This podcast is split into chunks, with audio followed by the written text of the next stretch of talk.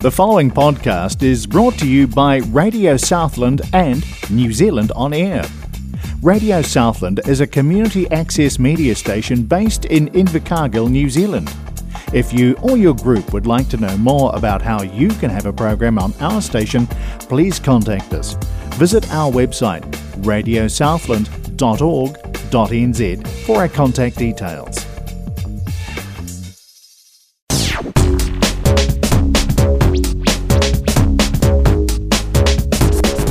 Kia ora and welcome to S.O.A.R. with Jack and William on 96.4 Radio Southland. In the studio, in the studio, this morning we have got Mary. Tell us a bit about yourself. Uh, well, um, I don't, I don't think I need to say my age, but um, uh, throughout my life, I've struggled with depression and bullying and, and all that sort of stuff. Uh, uh, colorblind, which affects you know day to day quite badly. So um, can be anything from yellow and greens to blue and purples to red and browns. You know, so it's more trying to overcome that sort of thing. But yeah, So just to actually let people know, so we are sitting at a blue table. He probably might not be able to see that at the moment. yeah, no, I wasn't even going to try and guess the colour.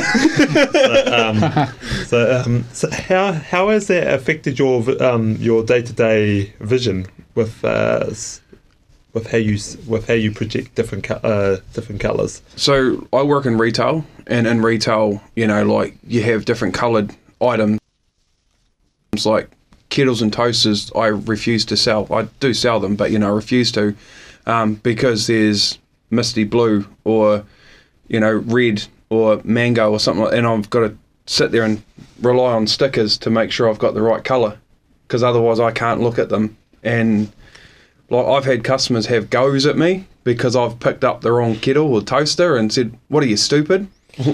no, mate, I'm colourblind, and you know, so like it's yeah, it, it really does affect and it gets quite hard at times.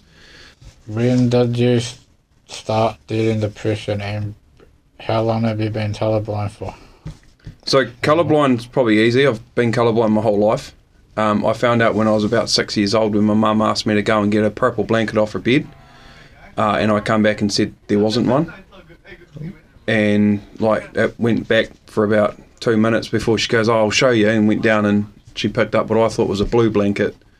So that's when I found out, and then they have those yeah those books that have like you know you see what numbers you can see, and yeah, out of twenty something numbers, I got two.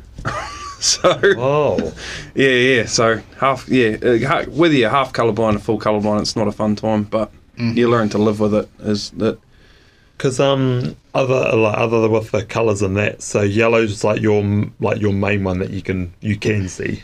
Like yellow. yeah, yeah, yellow, yellow, and um, like if it's like a very main red. I, I don't know how to put that anyway because obviously I don't know the other cut shades of red. Or pro- um, prominent. Yeah, yeah, yeah. That that's more what I see. So, um, and then sometimes, um, as long as green's not near yellow, I can see green, or as long as it's not around brown, I can see that. And it's actually quite a wee list of where they ha- can't be around each other before I can actually see them. So, um, yeah, and, and brown is one I struggle with the most because it's either red, it's either green, or it's either black. Yeah, yeah. So, um, obviously, Jack knows I can see Crusaders red. So, What about uh, what about Highlanders Highlanders blue? oh, I, well, I don't really care about them enough. So, they just look the same as the Blues to me. So, nah, like um, in netball, uh, we had uh, singlets that were white with yellow um, positioning on them. Yeah. um, and I couldn't see the positioning. Like, so I would, and I'm an umpire in netball as well, so I would be like, you know, um, obstruction or contact or whatever, and then I'd be trying to find the position. They're like, on who? And I'm like, you, right there with the long hair, you know. So like that's how I I had to do it for a while until um, one of the guys there, uh, I think it was Hemi or Christina, they actually wrote in like vivid what the positioning was so I could see it better. So and it was quite shaded as well. So Oh. yeah, yeah. Um, but depression, I was told I developed when I was twelve. Um, so school was pretty terrible. Like I was bullied constantly, and then I come home and home life wasn't the best. Um, and I my best mate died in 2002, and that's what triggered it. They reckon because that was my safeguard. So I would go to Christchurch every school holidays, and, and I would go and see him. Um, but yeah, he passed away, so I had nothing. And then as life got on, I started getting deeper and deeper, and you just don't know your headspace when you're in that. When you're in depression, you, you sort of sit in there and, and you'll do stuff and you don't realise you've done it. And, you know, and when I was in a relationship, me and my partner at the time, we weren't exactly the best relationship. Um, and I was always called fat or ugly or this or whatever. And um, yeah, it was just it mentally messed with you. And so in March 2019, something I'm not very proud of, but I actually tried hanging myself in garage, um, and luckily the roof beam snapped. So that's the only reason I'm here today is because the roof beam snapped. Um, continuing from your uh, like with mental health isn't the easiest road to travel. Um, Yeah. So, uh, what steps have you taken to actually help you get through your day to day routine? Oh, it, that's an amazing question. Um, so the first thing I'd done once I realised that it was actually my mental health that was making me, well, y- you know, you can only blame that for certain things because I did do stuff myself. Um, but once I've realised that my mental health wasn't in check, I went and I seen a counsellor. Um, and I'm not going to say it because I'm, I'm going to be honest, they were a bit terrible and you could lie to them quite easily. Um, so I didn't feel comfortable. And then I actually went to um, Ngā Kete and I seen um, Tira, and he was phenomenal. Um, so of course, drug and alcohol played a part in, in my mental health as well in the past. So um, he said, "Yeah, mate, like that's played a big part. So we'll we'll take you on because that's what they're counselling for." Um, and he was very straight up and very honest. Um, and both myself and him come up with reasons as to how to help my everyday life. So, um, you know, whether I if I go into a bit of an emotional state now, I'll, I'll like with my partner now or any of the kids, I'll leave the room and I'll go lay in my bed for about five ten minutes, or I'll go do something to distract myself. Um, but in honesty, better lifestyle, better people. You know, like you got to be around the right people to get out of mental, you know, your depression stage. And I wasn't. You know, like I had mates that were idiots, and I was then an idiot, and you know, my partner didn't exactly appreciate me, and I didn't appreciate her. So when we left, uh, broke up, of course, that's what sent me overboard. And then once I got my help, I've got my new partner, and we've been together for almost two years now, and Awesome. Happy as hell. Yeah, yeah. Mm-hmm. So new new baby about six months ago. So you would have seen Jack. Yeah. so Uncle Jack. well, if it, a funny story behind that, mm. if it was a boy, we were actually going to put Jack's stepdad Greg Hokamo uh, in the middle name because he's been a massive influence to mm. me Yeah. throughout my entire life. He was always there. So and he's, he was the same with my whole family. Like he could tell you, you know, there's six siblings. I've got you know five siblings, and he could tell you each one when he taught them what they were like Yeah. and everything. So it's great to have somebody like that in school. You know, the, that was the place I felt the most unsafe. Yeah. So Yeah. Yeah. Used to, to used to go way back. but wow, no, um, no, that's and um, with uh, with the colorblind, um, uh, does that take an effect in with your depression, like with the colorblind and that both like happening at the same? Oh yeah, oh, it definitely does because like if I if I'm trying to focus on colours, like especially, you know, like I'll, I'll go back to 2018. Um, um, it was at work and there were there were a couple. You know, like we had uh, it was like a Black Friday special, but it wasn't a, a special. Um, and we had red, brown, green, yellow, and blue toasters. I think it was. It was Russell Hobbs, and I couldn't, for the love of me, get the colour right.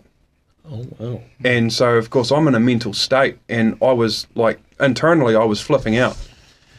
And then I started showing like quite aggressive anger and all that. And my boss, who's both of them have been fantastic throughout, you know, my whole depression stage, um, they pulled me aside and they says, "What's going on?" And I said, you know, like I can't sort these colours out, and you guys got somebody that's colourblind doing this, you know, like what the hell is wrong with you? And I personally attacked my boss, which I regret to this day, but you know, like as I said, they've been fantastic throughout the whole thing. So when I couldn't get those colours, especially like now, you know, we make jokes about me being colourblind. And and like and Jack would know I'm a very joking person to the point where a lot of people call me immature. Um, so um, Just what you doing about the Crusaders. no, I'm should have tagged you in that post today where I I put up about the highlights of the final. um, Uh, yeah, so like now it's it's it's actually a running joke at work. You know, like if it involves colours, everyone will say, "Oh, we'll get Maddie to do it." You know, or if we decide we don't want to take down the balloons because they'll be blue and yellow, and the next lot are purple and green, they'll just say, "Oh no, Maddie put them up." You know, and it's it's great, like being able to now joke about it because back in the day I wouldn't. You know, if somebody said that, I'd get really angry and say, "I beg your pardon," you know, and so it's actually yeah, really really good. So yeah. So I'm glad you see a positive side to um, something that had challenged you when you were when you were younger, and I mean it's and it's it's awesome that you're accepting. You know, like yes, you might not see the right colours or Mm. mix uh, mix and match, but I mean it's uh, on a day to day basis. I mean, who wouldn't have fun playing with colours with you? I mean, Yeah. But but it's but it's uh, but it, like uh, but your um your um thinking capability has actually you know like you can steer yourself in the right direction. Yeah, um, and that and and as for um, uh, your challenges um, um, outside of that, I mean, everyone has an up and down day, but I mean, it's good that you're focused on you know your steps and your goals into your into your future. So, I mean, um, I'm I'm so stoked that you know Ngā Kete has been of assistance to you, and I mean, um, you know, if you didn't reach out to the team, I mean, you could be in a whole total different state. hmm Um, but no, it's uh, it's been it's been like an overwhelming road for you, but you know you you're coming out you're coming out of the tunnel. yeah, yeah. But oh, but you know everyone you know everyone has their challenges, but no, it's awesome that to actually see you know what you did face to now where you are, and you're probably in a better position now than Yeah, yeah, completely. like then like five ten uh, then like about five years ago but, but uh, it's but it's incredible to actually know, see where uh, where uh, where you'd be in the next maybe year or two you know Yeah. um wow what things have happened since um you know uh, uh, now but yeah, but I'd just like to sort of round it off um, for the day. So I'd like to thank um, you for listening to S.O.A.R. with Jack and William on 96.4 Radio Southland. S.O.A.R. is also available to stream or download as a podcast from radiosouthland.org.nz, Apple Podcast and our app accessmedia.nz. S.O.A.R. is also available on Spotify. Thank you, Maddie, for coming on the radio today. Keep up the awesome mahi and have a great rest of the week, everyone. Thank you. It's been a pleasure to have a yarn with you. Cheers, mate. Awesome. Bye.